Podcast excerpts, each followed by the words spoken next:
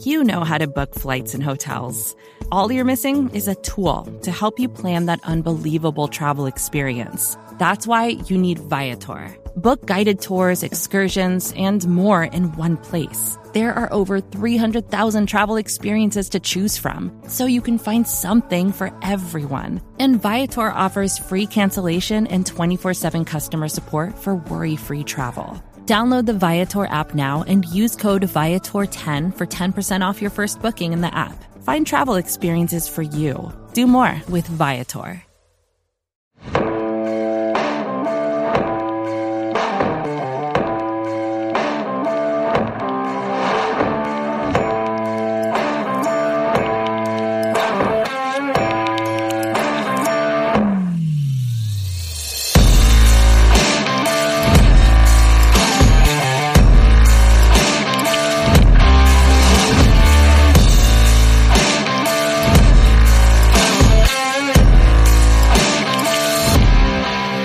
Up, guys? This is the Talking the Star podcast. I'm your host, Connor Livesay, joined by my old co-host, but a guest now in Mark Schofield, back on the show. Uh, it's been a couple, I guess it's been a couple months now since you've been on. But Mark, how you doing? I- I'm doing well, man. How are you? How are things? I've seen your timeline is a little bit calmer. Yeah, a past couple bit. of weeks, A little, a little bit. bit calmed down. It, it's it's been a little bit a little bit easier. You know, we we get the quarterback back, and the offense looks more like we kind of actually we didn't expect it to in the offseason, but closer to what we're used to, I guess you could say with with the Dallas offense. But uh, yeah, it's been it's been a fun last. Uh, we had you back. I think we had you on September 28th, so that was like right towards the end of Cooper Rush's, you know, four and one hold off while while Dak was hurt, which was awesome. But there was a lot of arguments in that time frame about who should be the quarterback and what's best for the offense. And they're kind of through that now and into the good part of the season for this team. And and I was excited to maybe get some of your thoughts on it because we talked a lot. I mean, for those who maybe just jumped into the show, me and Mark did the show weekly all off season pretty much and into the start of the season. So we talked a lot about, you know, I mean, a lot of things we just we you know we we didn't think that they'd be good enough on offense. We thought the offensive line would be terrible. We know the the passing game. While some of that stuff still holds true a little bit, we kind of got proven wrong. So I wanted to get your thoughts, kind of what you've thought since really since Dak's gotten back, what the offenses look like, and kind of where you see they need to improve and where you think they're doing things right right now. Yeah, I mean, it's interesting, Connor. Um, getting ready to come on. I like rewatched the past couple of weeks of this passing game. And what what I like about what they're doing in the passing game is they've got multiple ways to beat you. What, what's interesting is you look at that Indianapolis game, and one of the things that I really like to do when studying quarterbacks generally um, is filter out throws by 10 yards or more. Because I, I think that gives you a really good insight as to what they're doing schematically, how the quarterback is executed in the passing game. You look at that game against Indianapolis, there wasn't much. No. You know, a lot of what they were doing was attack it underneath, throws to the flat, throws underneath. They had a couple, but they didn't go well. There was the pickle on the left side of the field, you know, receiver kind of stumbles. Um, there were a couple of seam route opportunities, the one before halftime that got broken up. Um, and then they had a seam route to Schultz later in the game. That was a really good reading throw. But then you look the week before that, Thanksgiving against the Giants, and it's a lot of downfield Right. stuff. They were really attacking in the vertical passing game. A lot of double digs, a lot of post digs, stuff like that, where they're attacking the downfield passing game. And what I like about that is they've shown since Prescott has come back an ability to beat you multiple ways in the pass game, which I think is huge. Now, look, we know some of the struggles, right? We're talking about an offense that is not getting a ton of production out of the wide receiver room. You know, various numbers you can look at, various metrics where 20th, 21st, you know, in, wide receiver production, you know, they're getting good productions for the most part from the tight end room and decent production out of the running back room in the passing game. But I really think it's the versatility conceptually the way they can attack you downfield if they want to. They can attack underneath. That gives you multiple ways to go into a game and say, all right, look, they got a great secondary. You know, we're going to see a really good secondary against the Eagles. Maybe we want to throw underneath. You know, over the next couple of weeks against Houston and Jacksonville, you can probably throw wherever you want, um, but you can probably attack downfield because those secondaries aren't as good. Um, and I think that's a very good thing to have. You know, I know we'll probably get into the defense. That's really what stood out to me for the most part, though. Yeah, no, I mean, you try to like. I think last week was a perfect example of like what we, people like us go through every week is you try to wear both of those caps during the game, like the analyst cap and the yep. fan cap. And like during the game, I was like, God, I hate the way this offense looks right now. It's just so many throws to the running back, throw many, you know, a lot of hitch routes to the tight ends. You know, every every throw to the receivers, whether it was slants or post or seam throws, it was like tight coverage. You know, so it's just like, and I was like, wait a second, who's the Colts defense coordinator again? And I was like, that's Gus Bradley, and he doesn't let you really throw the ball yeah. deep a ton. So, um, I mean, they play a lot of that cover three look that you know just makes it tough to really attack the deeper yeah. portion of the field. So during the game, I'm like, man, it, they're in a lot of third and fours and a lot of third and fives. And it's like, while that was true, it's also that's kind of what you're going to have to do against a defense like that. And you just, you hope that you can run the football with success, which they did because that's kind of what they allow you to do. And they do allow that underneath stuff and hope that you, you make more mistakes than they make. And they didn't have the penalty um, issues that they've had in previous weeks. I think they only penalized three times. Um, so that helps. And then obviously when you're able to run the ball for 220, whatever they did, you know, that that that really just makes things easy.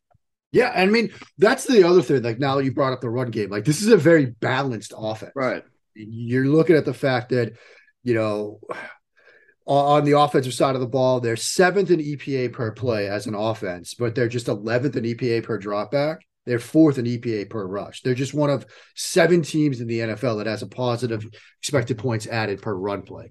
They can run the ball extremely well. They've shown you a variety, like we just talked about in the passing game. And I think the the fact about Gus Bradley's defense and what they do conceptually on the defensive side of the ball, you know, it's like you said, it's that single high cover three, but it's sort of a press cover three at times where, you know, you might have to win quickly in the down Otherwise, there won't be opportunities to make plays. And so that's why you mm-hmm. saw slants, hitches, and quick stuff. That's why you saw throws to the running backs. And so when you contrast that with what they did against the Giants, like I said, more vertical plays, it's a nice offense. It's a balanced offense that they're running right now. And it gives them multiple pathways to win games, which is huge.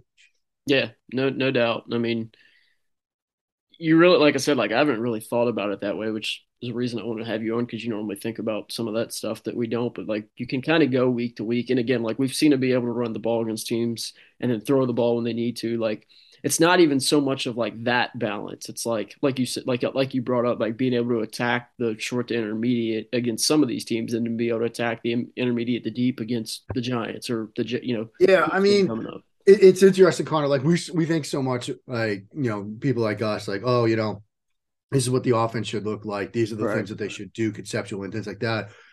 And then every chance I get to like talk to coaches, uh, like the combine or Senior Bowl, or whatever, they always say it's a matchup basically. Like right. every coach is just like it's a matchup based league. Like one week you might run your pass game through the tight ends and running backs against the linebackers and strong safety types. The next week it might be everything against corners because you know it's so much of it is determined by the guys on the other side of the ball, who's good, who's not, and you're going to put players in a position to operate against them. Yeah. And so, like I said, the next two weeks, obviously, probably going to want to do whatever you want. You're going to be able to do that with Houston, with Jacksonville. But obviously, everything is pointing towards Christmas Eve, right? Yeah. That game against the right. Eagles. And that's an Eagles defense that the secondary has been very good this year. I mean, Bradberry's been good, Slay's been good, corners have been good. Um, you know, Chauncey Gardner Johnson's injured now with a lacerated kidney, so that matchup won't be there. But there might be opportunities. I know TJ Edwards has played well, but there might be opportunities again, running backs, tight ends, yep. through, again through linebackers. So and and yeah. running the ball. I know they shut down Derrick Henry running the ball. That's a that's been a huge problem for the Eagles. Now they're going to get Jordan Davis back, you know, so that might help. But now Robert Quinn's banged up you know, they added Suh, they added Joseph, but you know, I think they're still getting their legs under them a little bit. Running the ball might be massive in that game, but the good teams, you know, keeping it in the East, the Eagles, the Cowboys, they've showed that ability to win based on the best matchup. I mean, you look at the Eagles a couple weeks ago, they ran all over the Packers because they couldn't stop the ball, they couldn't stop the run, and then last week, Titans can't stop the pass, so they threw it a ton. Like Cowboys have that same ability to find out what you do poorly and beat you over the head with it. Yeah. No, absolutely. I got I somebody I can't remember who it was, but somebody asked me on Twitter. Um, I think it was yesterday. You know, they were like, "What's the difference between this team and last year's team?" Because realistically, like, you know, you insert Tyler Smith, you take out Tyron Smith, so like you don't really say that that's like a big improvement. Um, the way I look at it is they sacrifice like last year they just couldn't run the football with success whatsoever. Teams were playing them in that two deep, you know, coverage, and they were just they were they were forcing them to run and they couldn't run it. Um, yeah. And again, that was some of their own fault because they didn't give Tony Pollard the touches last year that they gave him this year. Um, Zeke was banged up, but I think that they sacrificed, and, and I'm totally okay with this because of the way that Dak Prescott is with his pocket movement and mobility and ability to escape pressure and maneuver pressure and handle pressure. They sacrificed what they thought was like their really good pass protection to get substantially better in run blocking. Like they went, and that was something that I didn't really agree with in the offseason. They said Terence Steele's a better run blocker than La'el Collins, and he's cheaper and he's younger and he's healthier. We're going to make that substitute. And I thought it could have been a disaster from a pass protection standpoint. And while it hasn't been great, we have to remember that quarterbacks make that a lot. They make the pressures, they make the sacks, they handle pressure that some quarterbacks can't that make pressure seem so much more dangerous than not to say not, not to discount pressure, but it's it can at times not matter if you're able to escape it and get to the hots and all that. So, and then Tyler Smith, same way, is not nowhere near as good as a pass protector as Tyron Smith, and obviously Tyron Smith is would be and is expected to start once he gets back healthy but they just they improved substantially as a run blocking unit, and I think that's why this offense offense looks so much better this year than it did last year, despite missing you know what everybody would admit are better players. Yeah, I think that's a great point, Connor, and it, it you know, we spent all summer kind of crushing this organization mm-hmm. from a decision process standpoint. This might be an example of them doing a very good job from a process standpoint because you know last year they were 14th in EPA per rushing attempt, which is like middle of the pack. Right. Now they're what fourth. Their ability to run the ball has been a big part of their success this year.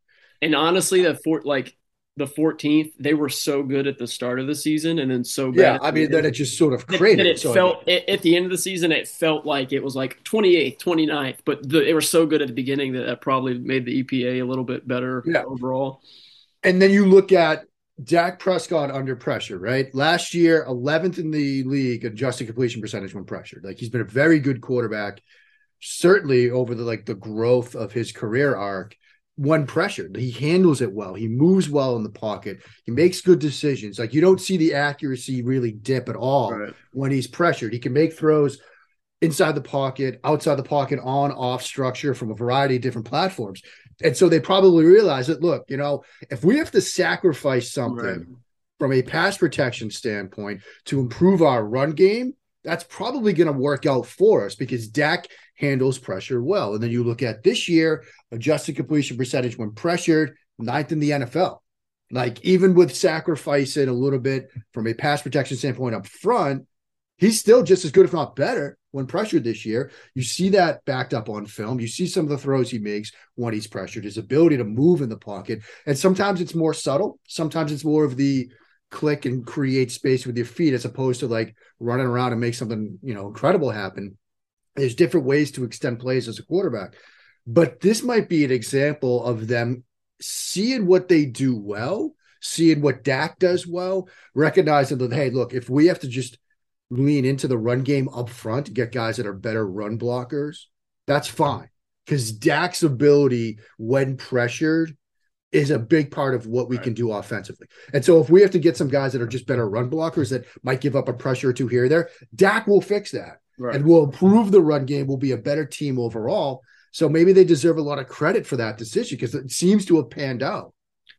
And don't get me wrong, while while I do want to give them I, and I guess we're giving them credit for maybe just trusting them, the quarterback there, and going, "Hey, yeah. he'll make up for that loss," which is good. Like I'm glad that they did that. And um, I do want to say that I feel like if there's something that kills them in the playoffs against a Nick Bosa or a,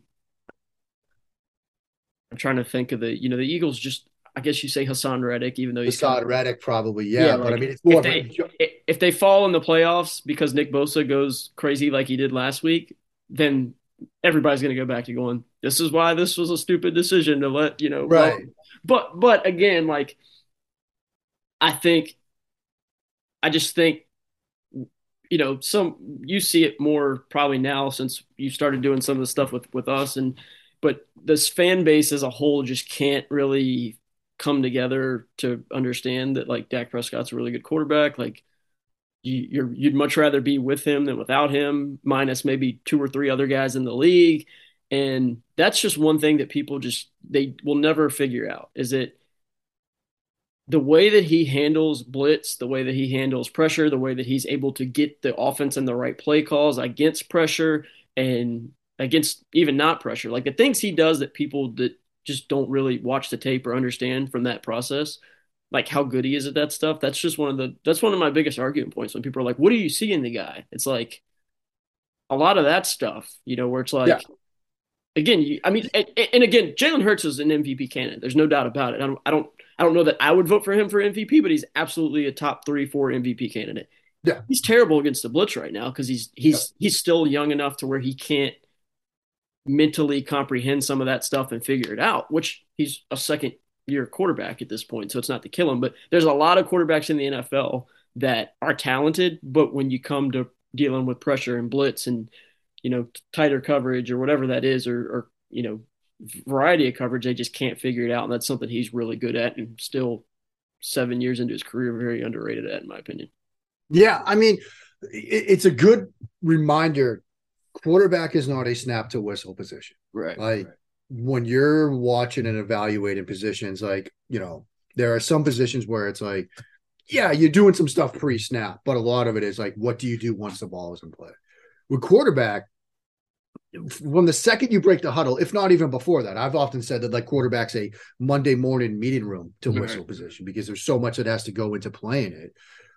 Prescott does such a good job pre-snap at identifying coverages, identifying potential blitz packages, and especially in this world we're living in where you see so many different sim pressure looks. I mean, the stuff with defensive coordinators, I mean, you see this all the time, like the mug mm-hmm. looks and drop in, the mug looks and like sending guys from the edges.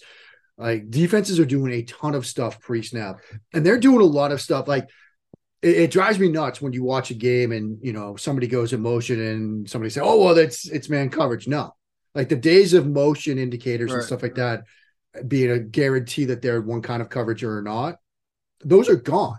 I wrote earlier a long piece about the different ways defenses are fooling you pre-snap. They'll they'll trail the motion guy and then drop into zone. They'll send somebody in motion. Nobody trails them. You're thinking it's zone. They play man. You know, add that with all the pressure stuff. There's so much that goes into playing the position before the ball is even snapped. That if you aren't good before it's snapped, you're gonna be awful when it's snapped. Yep. And so what Prescott's able to do pre-snap is among some of the best guys in this league. And when you want to take a step back, what quarterbacks would you take over him right now? Mahomes, Allen, Mahomes, Burrow. Burrow. Uh, I mean, you people like I know I'm not as high. Not I say like I still think Allen's a really good quarterback, but like he's had his plenty of struggles this year. Yeah, I mean, it's like he's up there in the league with interceptions this year. Right. I mean, you heard it with Kyle Brandt. He was talking about the game Thursday night against the Patriots, and he had that third down escape touchdown to Gabe Davis. And he was talking about that play. And he's like, as soon as he let it go, he's like, please don't let this be another red zone interception. Right. Like he knows that he's struggling with that right now. right. I mean, you might still take Allen over him, maybe not, but like, yeah, I mean, you see what Burrow's doing right now, how efficient he is. Mahomes, Yeah, that's that's where I'm at. yeah, I mean, yeah, and, and so Prescott's up there with the elite quarterbacks, and I, I, I And and I'm fine with people not putting him in that tier. You know, being yeah, like, I mean, if you want to say that he's yet. at like the bottom of tier one or the Right. top of tier two Absolutely. or whatever, fine. Right. That's still one of like ten quarterbacks on the planet. Right. Yep. And it, it blows my mind. like I said during during the Colts game Sunday night, like the amount of this guy sucks. I'm just I can never wrap my around what around what people are Hey, listen, friends. Okay, Th- this is where Uncle Mark comes in with a little bit of reality. I'm a Patriots fan. Okay, I know what great quarterback play looks like because I, I was blessed to see it for like two decades, And now I know what it doesn't look like. Okay. because look, Mac Jones is struggling right now. That offense, you want to see a bad passing game. Watch mirrored curl flat and post over 16 times a game and tell me what a boring passing game looks like.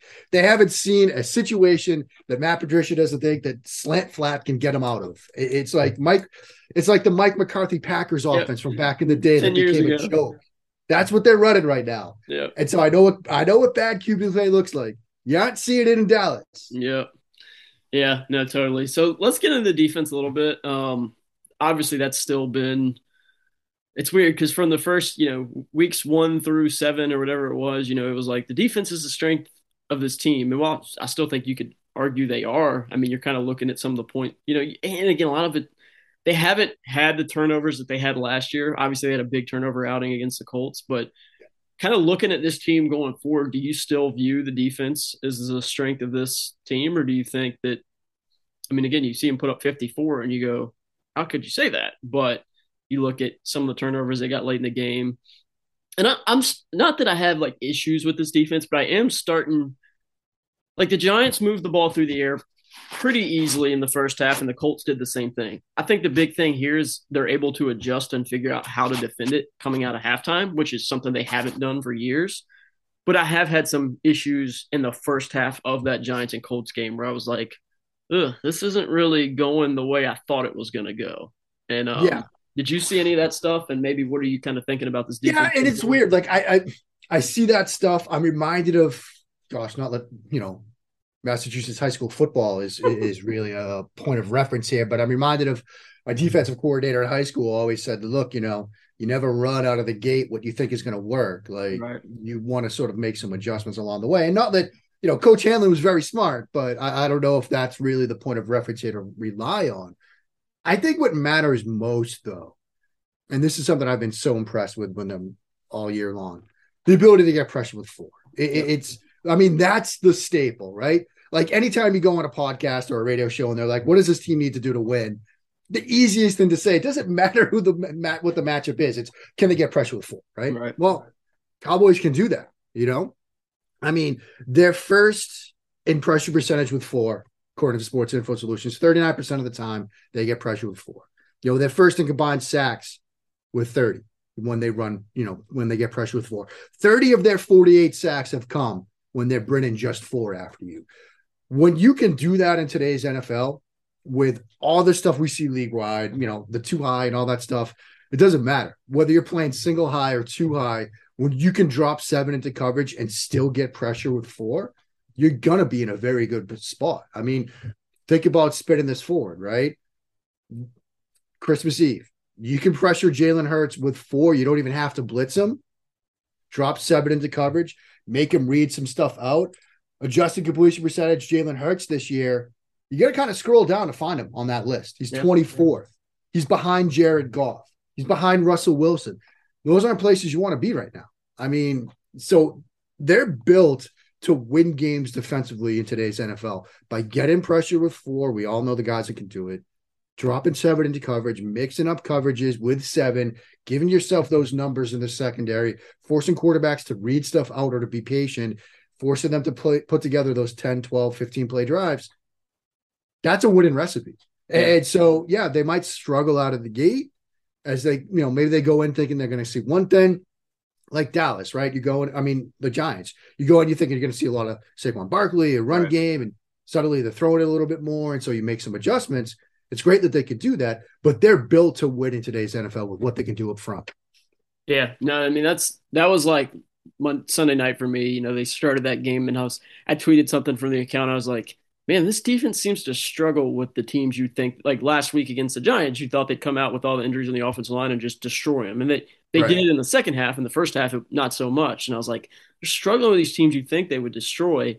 And then like I tweeted after that, I was like, then I remember that they got Dan Quinn and they normally figure it out after halftime. I was like, so just be patient. And then they, you know, it was they did, couldn't move the football at all after halftime. So I think that's one of the big things with him is he's just he's able to go into halftime or go able you know able to go in after some series where it didn't go as planned and just adjust on the fly and and they do a really good job of doing that which is something that in order to win, especially in the playoffs, is you got to be able to do that. You got to be able to adjust on the fly and change the game plan and and change up what you thought you might be able to do going in. Yeah, I mean, I think that's exactly right. I mean, they have the flexibility from a personnel standpoint. They have the flexibility from a concept standpoint where they can go single high, they can go two high, they can make adjustments. That's huge. But I just think that sort of foundational tenant, right? Pressure with four, seven in coverage. That's such a huge advantage for them. Yeah. They're so good at, I mean, while they're really good at pressure, pressure with four, too, you don't see them get blit, uh, beat when they blitz a lot either, which is an issue. As you see some teams who just they're live or die, they're going to blitz a ton and they get ate up with it. But when they blitz, they seem to get home a lot. And if they don't get home, they apply enough pressure to where you're not seeing the incompletions. So it's it, or you're not seeing the completions, and that's something that you know I think that they've they've impressed with too. Is they're able to get pressure when they don't bring extra guys, and they're able to get pressure and sacks when they do. And I think that that's that's key because again, it's like when you play Dak, you know, you can sit back and maybe not get much pressure on him, and when you do, he gets out of it, and then you think, okay, well, let's blitz him. Well, then when you blitz him, you know, he completes it to he escapes pressure and completes the ball and makes big plays. So it's tough to really, you know, a lot of teams struggle with doing both. They feel like they got to bring the house more consistently, or they figure they got to, you know, be a little bit more, you know, crazy and exotic about the way they bring pressure. But they can kind of just do, they can do both. Kind of like the offense. Yeah. They can run the ball, they can throw the ball, they can attack. Which so that again, I, I think this team's one of the more complete teams in the NFL right now. You know, the the health questions kind of start to crop up. You know, just lost Anthony Brown to a torn Achilles, so Kelvin Joseph's going to have to slide in and play a pivotal role. Um, they're getting a lot out of DaRon Bland, which is something that yeah we don't see fifth, you know, day three corner step in in the rookie year and play what he's how he's played this year. So that's huge. Um, but if this team can stay healthy, I mean, I'm kind of going to get your closing thoughts on it. But where do you kind of see this team in the NFL, in the NFC? You know, barring any sort of you know significant injuries. Yeah, I mean, I don't buy the Minnesota Vikings. I don't need like, we saw we saw how that went. yeah, I mean, I, I, I don't buy it. Like Mac Jones had his best passing game of the year against the Minnesota right. Vikings. Like, and I know they were banned up in the secondary that night, but like, I, I think their resume is pretty thin. They got a fluke win against Buffalo when Josh Allen couldn't practice that entire week. Like, I, I, I just, I'm, I'm not a believer the NFC South is obviously a disaster. Like you still got to worry about old old Tom Brady somehow figuring it out. I mean, the only thing that scares me about them as a potential team that could face them, like if you're Dallas or what, I mean, it would be annoying to see Dallas have to go to Tampa Bay in the first round. Yeah. Um, which is just weird.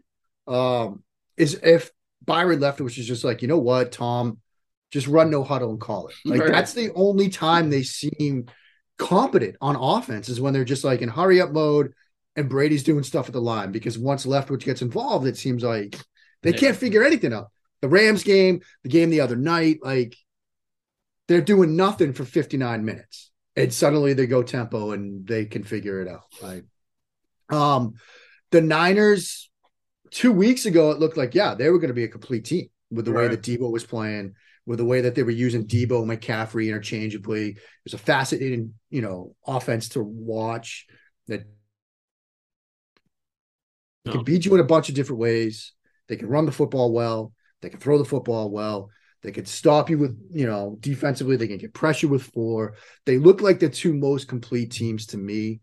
I mean, the only thing that kind of stinks from Dallas's perspective is you might have to win an extra game just to get to see them in an NFC championship game unless things sort of flip, which is why obviously, you know, that game Christmas Eve is huge. Uh, but those look like the two most complete teams to me in the NFC. And, you know, frankly, you take a step back and look at the entire league. Kansas City is obviously very good. Buffalo has some things they got to figure out. Cincinnati seems to be coming on because they've figured out some stuff against two. Miami looks dangerous, but the Eagles and the Cowboys might be the two most complete teams in the NFL. Yeah, no, I, I absolutely agree. I think that's up until last, and again, maybe I'm not giving them enough credit yet, but up until last week, I still would have had Kansas City at one just because I thought I kind of just figured that offense was still showing that they were kind of unstoppable. But and and and let me, they were unstoppable until Kelce kind of fumbled that ball last last yeah. weekend, but allowed uh, Cincinnati back into that game. But I think you're looking at Cincinnati, Kansas City, Buffalo in the AFC, and Philadelphia and Dallas in the NFC. I mean, I just yeah. like you said, like I don't think you can take Minnesota that serious yet, and I just think with the with not knowing what you're going to get out of Brock Purdy in San Francisco, it's hard to really just even though that defense is phenomenal, it's just you can't. I don't know if you can put them on that same tier with Philly and Dallas. I mean, with Garoppolo healthy, I think you could. Yeah, absolutely. because he was playing better this year. He was I mean, playing very well before yeah. he got hurt. Um, but and Purdy, to his credit, Purdy played pretty well against Miami. Like, right, absolutely. You know, Shanahan's going to scheme stuff up, and they're going to be okay. But it's like, what? It's third and nine right.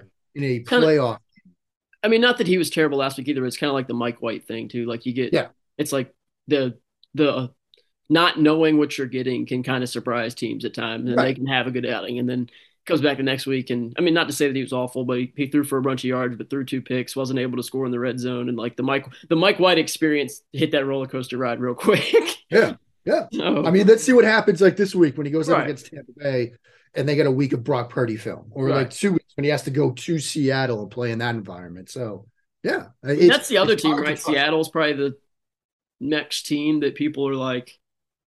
Yeah. I mean, am I am I forgetting somebody that you can think of? Uh, I don't think so. I mean, uh, Philly, Dallas, San Francisco, Seattle. I mean, is that? Yeah, I mean, I I still don't really trust the Giants. I, I mean, I, I, I think I, I honestly deserves, think Washington's going to leap them. I think so too.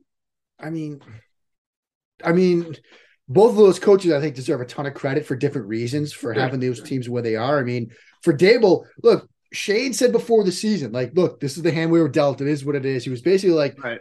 we're going forward 13, kids. Right. Let's buckle up and be reasonable. The fact that they're in the mix around Christmas time is huge. And for Washington, Rivera is going to deal with the whole Snyder stuff, you know, losing his mom, Carson Wentz being Carson Wentz and to have that team in contention, I think is huge. Like those two coaches deserve a ton of credit, but I don't think that neither team is either team's making a deep playoff run or anything. No, no.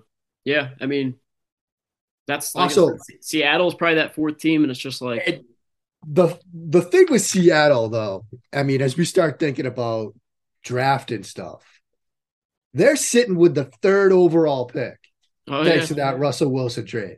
Like they have right now five picks in the first three rounds. That's, and I, I see a lot of mocks right now with like CJ Stroud or Bryce Young. I don't think you have to do that. That's like if that, that's their that's their strength and it could be their weakness right now. Like having Geno Smith can be their strength going into 2023 because they can spend all those high picks on other positions. But if they do that and then Geno Smith reverts back to what we're used to, then it's going to be like what I would love to see. like I, I don't know if it happens because we know how, but maybe at last year is an indicator that the league is starting to shift their thinking on this. Anthony Richardson at like 36. Yeah. Like, you know, if you come out of the first round with say, you know, Will Anderson at three or Jalen Carter at three, and then another defensive player, you know, just gonna. It's gonna. You're if what I said happens, where it's like Geno Smith 2023 goes back to Geno Smith that we've known for the last however many years. Which again, let me again, Geno Smith's been incredible this year. Like, yeah, yeah. Like we talked about what quarterbacks, you know, not saying we're taking Geno Smith over Dak, but like he's in the discussion of like top eight quarterbacks in 2022, like without Absolutely. question, really. So he's played phenomenal. But if this is like the one year one, you know, if this is the Carson Wentz year, and right. and 23, 24, he goes back to being Geno Smith, and they they do the Washington where they pass they pass up on Justin Herbert for Chase Young. Two years yeah. down the road, they're going to be like, we had a top five pick and we spent it on you know whoever they would draft. It's it's tough. It is you know because you're it in that spot where you're like you want to trust Geno Smith, but then you say that out loud and you go, crap, what are we going to do with right. that? I mean, but you also look Pete Carroll, I'm sure, is salivating at the idea of either Jalen Carter or Will Anderson. Oh, I'm sure. I am sure. I know. And, that just seems so much like the Justin Herbert Chase Young thing from a couple yeah, years. Yeah, it does seem like it a ton. I mean, you know, but maybe Geno sticks. I mean, this this this could be one of the great stories. That would be crazy. What yeah. is he year? What year is he in? year like eight, nine, ten? Yeah, I, let's see. Let's see. Let's see. Career. I mean, his first season was 13. So yeah, nine. Year nine. You don't see many quarterbacks hitting year. This is year 10. yeah, year ten. Excuse me. Yeah. I mean, and it makes you wonder about like all those years where like the Jets Was it even the Jets? Giants. Yeah, like they're just giving the guy more of a shot. Who knows? Football is a funny thing, man. It's an extremely funny thing. But cool, man. Mark, I'm glad you were able to come back on. Like I said, we we, we bashed this team a lot in the offseason. We did. It we did, but now we got to so. take some L's they of our deserve own. the bashing, and now they deserve the praise because it They worked. out. deserve the praise and the flowers. And look, let's do it again come playoff time. Yeah, yeah. We'll, we'll uh we'll give it a the same month break we gave it last time, then bring you back on towards the towards the end of the season. Love it. Maybe maybe, maybe we won't go quite as long and before or after that Christmas Eve game. Yeah, that's that's perfect. Yeah, let's do that. All right, Mark, this is great. Always always a pleasure, buddy. We'll have you back on in a couple weeks. And uh, Sounds good, my friend. keep keep crushing it. Let everybody know they can find you. I know you're doing your some different stuff from last time you were on. So let them let everybody know. Yeah, I mean it's all SB Nation, SBNation.com. Like I um th- it's mostly football, but I mean I'm writing baseball, I'm writing World Cup, I'm writing Formula One kids. So if you're an F1 fan, I'm writing about that too. Did you Um, get but your it's- Aaron it's- Judge article out this morning?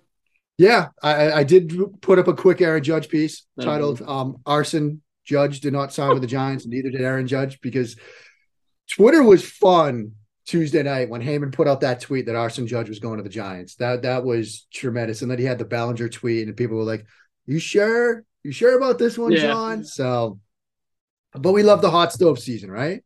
Always, always. At least the at least the Yankees are doing stuff. It sounds like the Red Sox are going to let everybody walk.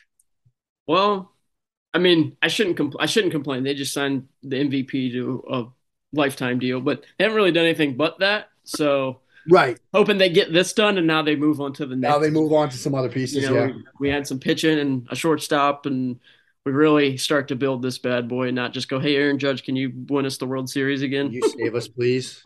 Please. Mark, this is great. Everyone listening, Always, thank bud. you guys so much for listening. Uh, make sure you guys are checking out all the shows on the Blogging the Boys Podcast Network. Make sure you're returning every Wednesday to check out the Talkin' The Star podcast as well. Thank you guys so much for listening. Thanks, Mark, for joining. We'll see you guys next week.